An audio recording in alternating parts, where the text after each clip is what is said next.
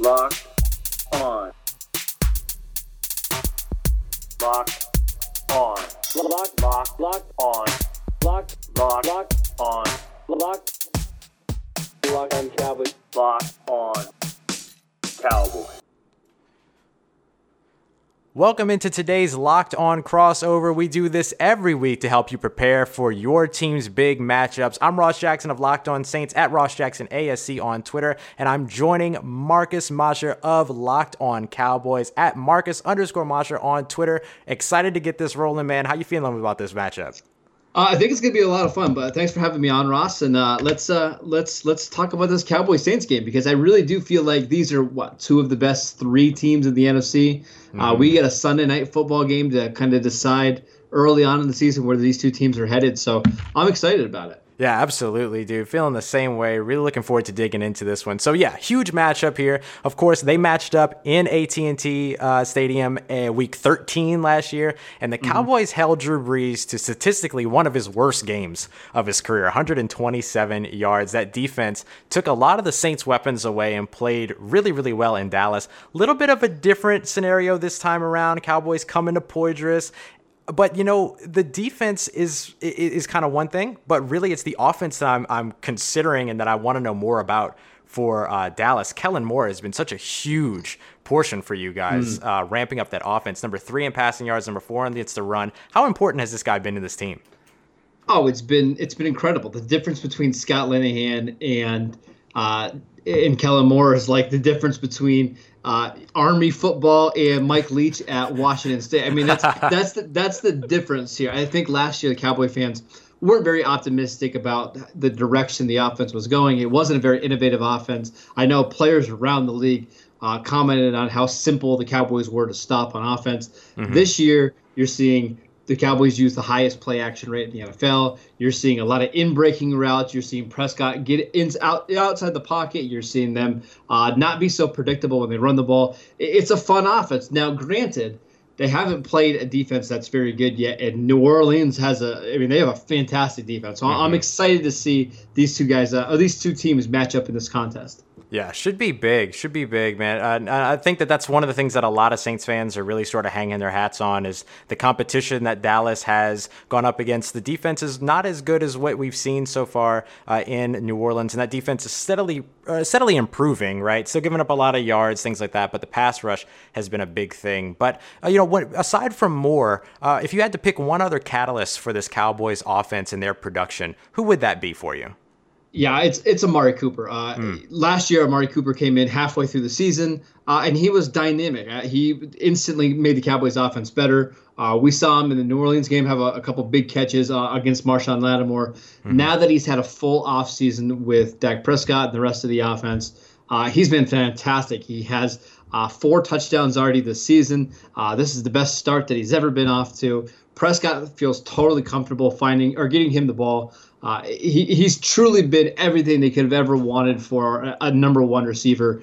And I'm again, I'm looking forward to seeing him against Marshon Lattimore. That's a fun matchup between two really talented players. I, I think this game has a lot of those kind of matchups where you've got elite players going, you know, against each other. We can talk about the, the offensive line versus the defensive line, right. looking at like Cameron Jordan versus La'el Collins. That's a lot of fun.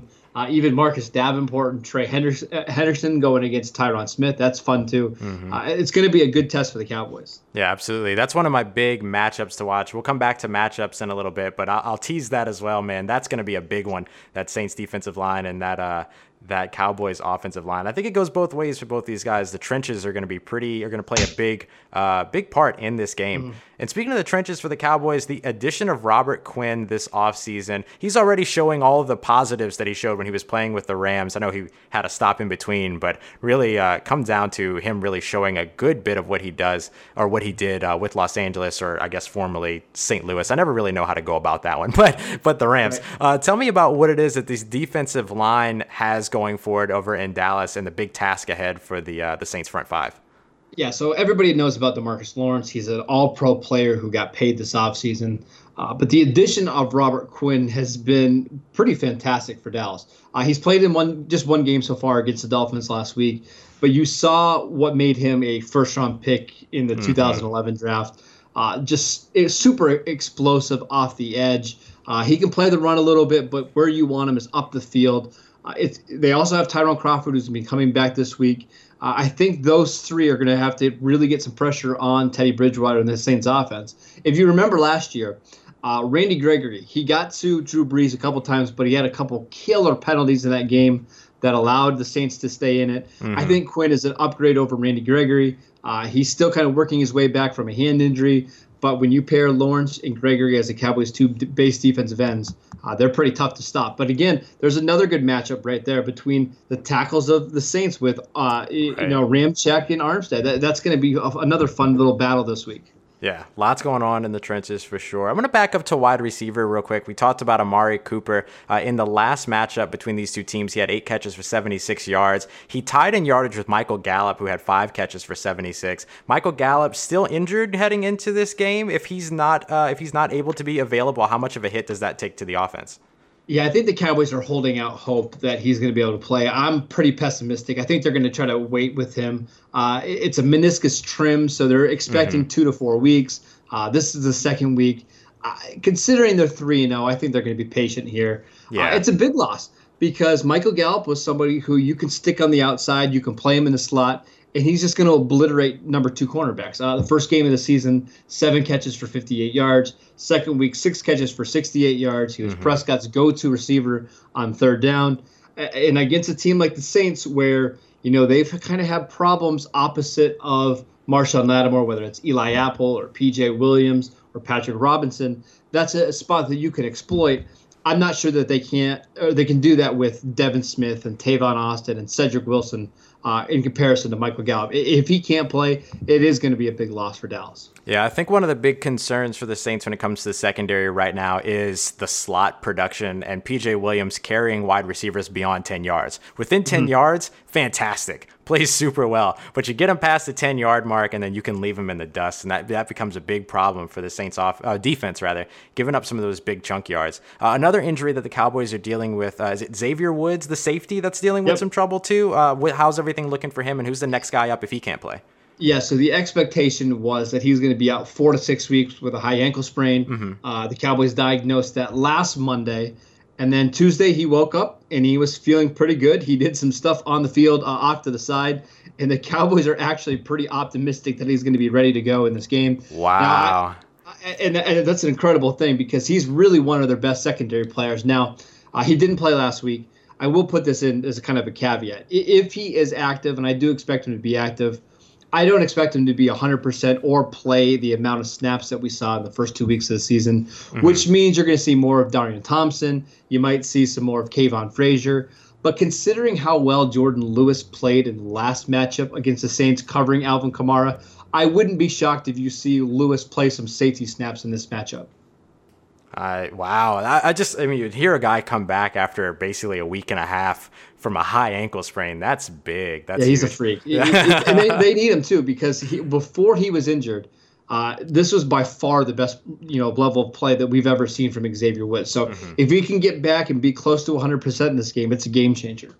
Wow, that's crazy. All right, so we'll jump into matchups here in just a moment. We got that coming up for you right here with today's Locked On crossover. We all love a night out, whether it's seeing our favorite band in person or being there in the crowd to cheer on our favorite team. With the Vivid Seats Reward Loyalty Program, you can attend the concert or show of your choice and earn credit towards your next live event.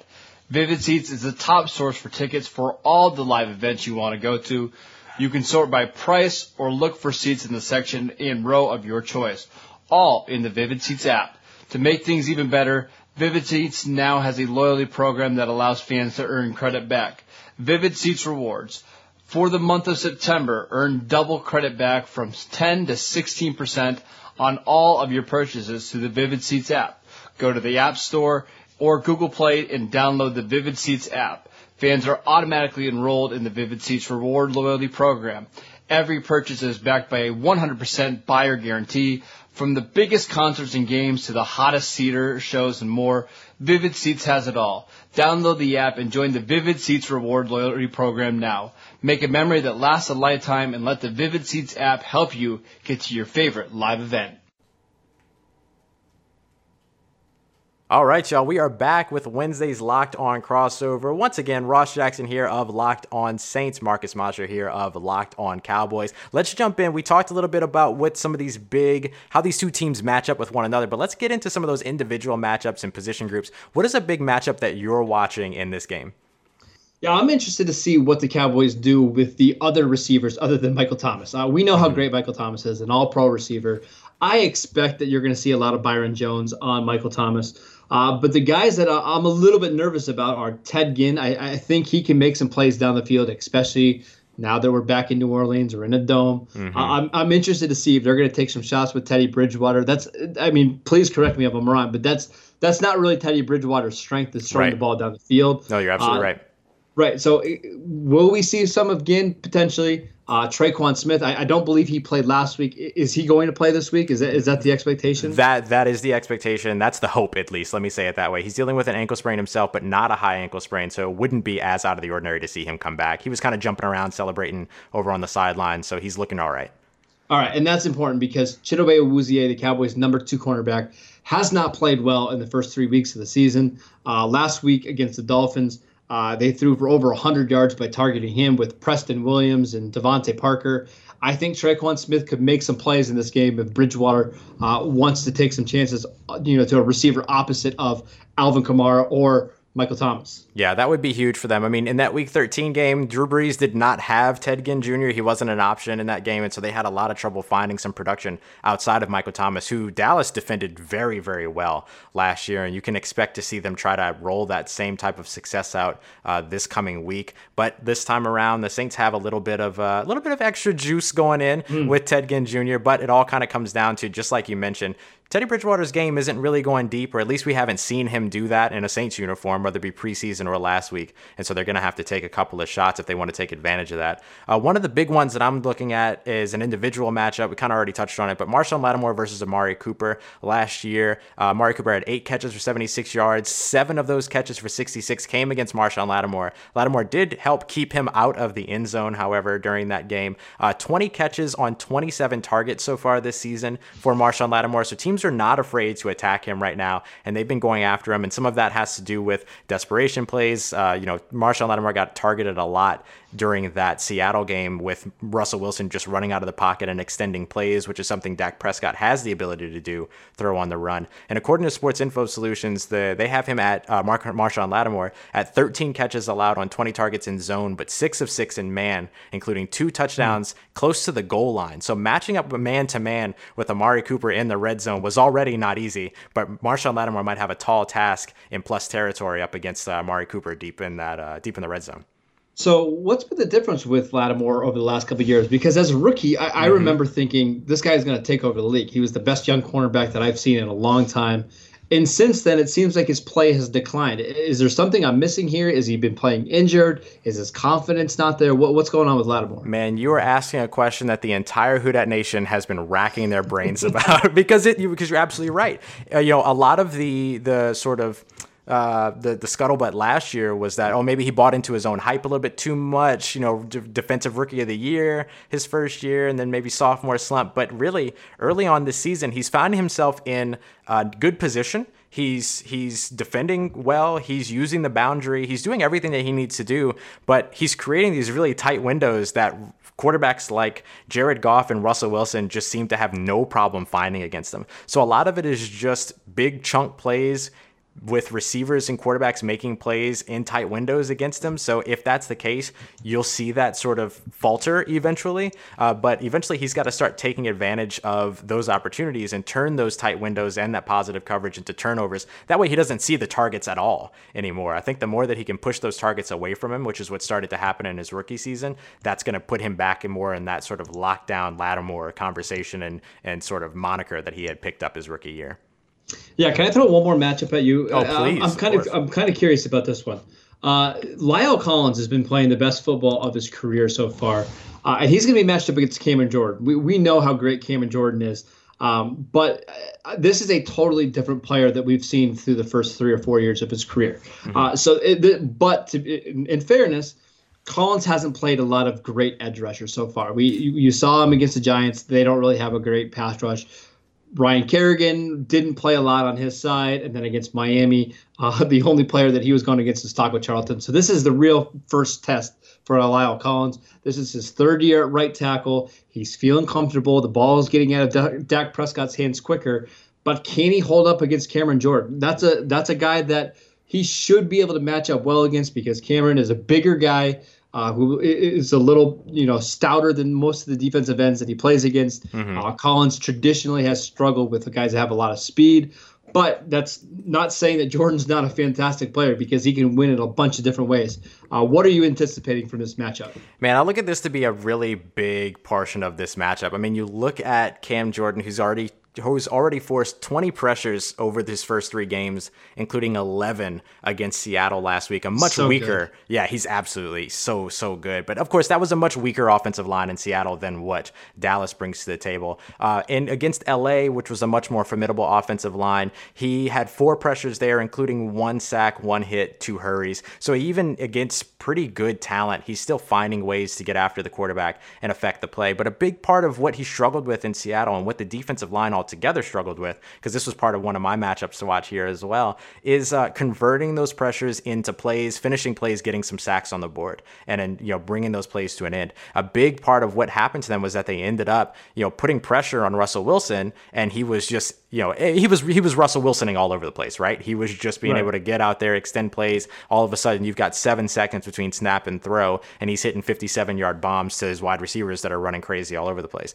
Now that's a very Russell Wilson esque esque and specific trait. But Dak Prescott has the ability to extend those plays, use his legs, and he's got some smart wide receivers on his side as well. So he could, in theory, do the same thing. So the big thing for Cam Jordan is that if he gets those pressures, and also for the rest of the defensive line, if they get those pressures, they need to finish the plays and bring the sacks home in order to really affect this game.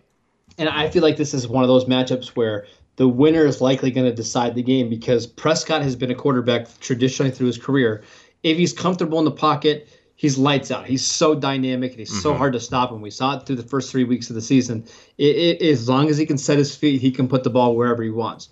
But if Cam Jordan is around him, making him feel comfortable, making Prescott have to move off the you know his spot, I, I think that could be the difference in this game. So that's one that I'm really going to be keeping my eye, eye yeah. on. Yeah, absolutely. It's huge. And you know, look, we could sit here, we could talk about the Saints offense as well, but the fact of the matter is that we don't really know what they're going to roll out. You know, they spent all of last week talking about Teddy Bridgewater, Taysom Hill, Sean mm-hmm. Payton mm-hmm. teasing two quarterback systems. We just simply don't know what it is that they're going to see. But certainly, you hope to see uh, Teddy Bridgewater get in a rhythm early if you're a Saints fan and be able to take advantage of the friendly home environment, which he wasn't able to take advantage of in Seattle. And so that flips the script a little bit in terms of what the Dallas defensive line is able to do in terms of production and keeping Teddy Bridgewater uncomfortable against the Saints offensive line. These are two really great matchups in the trenches, no matter what. I think that's where where most of my focus is going to be throughout this game during my watches is just looking at the trenches on both sides because this is good. This is a big time matchup for those guys.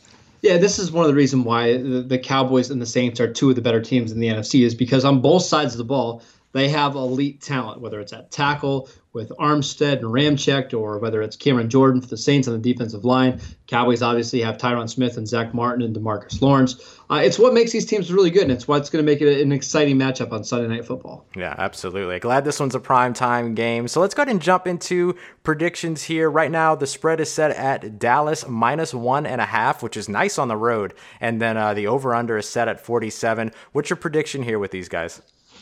Yeah, I think this is going to be a close game throughout. I kind of I can't see this one getting ugly for either side. The Saints have been just so dominant at home, especially in prime time. Mm-hmm. I know Drew Brees isn't there, and that's obviously going to probably cap their offensive potential in this one. But man, give me the Saints as a home dog. That does, especially in prime time. That doesn't happen very often. I think Bridgewater is going to feel more comfortable at home. The Cowboys defense isn't playing to the same level that we saw uh, at this time last year or even in week 13. Uh, I think the Saints are a little bit more battle tested considering some of the teams they've played already with Seattle and Houston.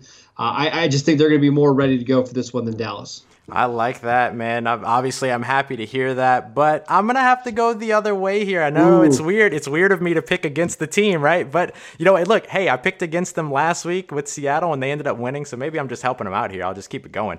But uh, sure. uh, but yeah, I'm gonna take Dallas on this one. I think it is gonna be close, but I, I just really like what Kellen Moore has done with that offense, and I think that it's going to potentially give the Saints defense some fits. Uh, and I think that it's going to take a little bit of uh, it's going to take a little bit of a finesse for the Saints offense to really get clicking. Yeah, I know this defense hasn't performed up to its standard yet this year, but I think they've got a good uh, good matchup here in order to be able to do it. So I'm going to keep it close as well. I don't really have a score prediction, but I think it's you know within a few points for sure, and within one score, a one score game between these two. But I think Dallas can pull it off uh, in the Superdome. But I will say that this is another instance of the Saints are still going to come out of this with a lot of positives because I do think Teddy Bridgewater is going to perform well enough for them to continue to feel mm-hmm. comfortable moving forward without Drew Brees doesn't it feel like this is just the first of two matchups this year between the Cowboys and Saints? Like eventually we are going to see these teams again in the playoffs, whether it's in Dallas and New Orleans. It, it just feels like this is the first one. Yeah, absolutely, hundred percent, man. And when we get another one, let's go ahead and look at it again, man. We'll preview it one more time and get everybody ready for some uh, some playoff football, some of the more meaningful stuff later on down the line. Absolutely, that would be a lot of fun. I, listen, I, I think that's very likely. I, as I've been saying through that whole show, I, think you can make a case that these are two of the best three teams in the in the NFC, two of the best five or six in the entire NFL. So it won't shock me at all if we see these two teams again. Yeah, I agree. I agree, man. Well, we'll get it done, man. Have fun this Sunday watching the game and everything. Thanks so much for taking the time, and uh, appreciate all the info you brought in. Thanks, Ross. Thanks for having me on.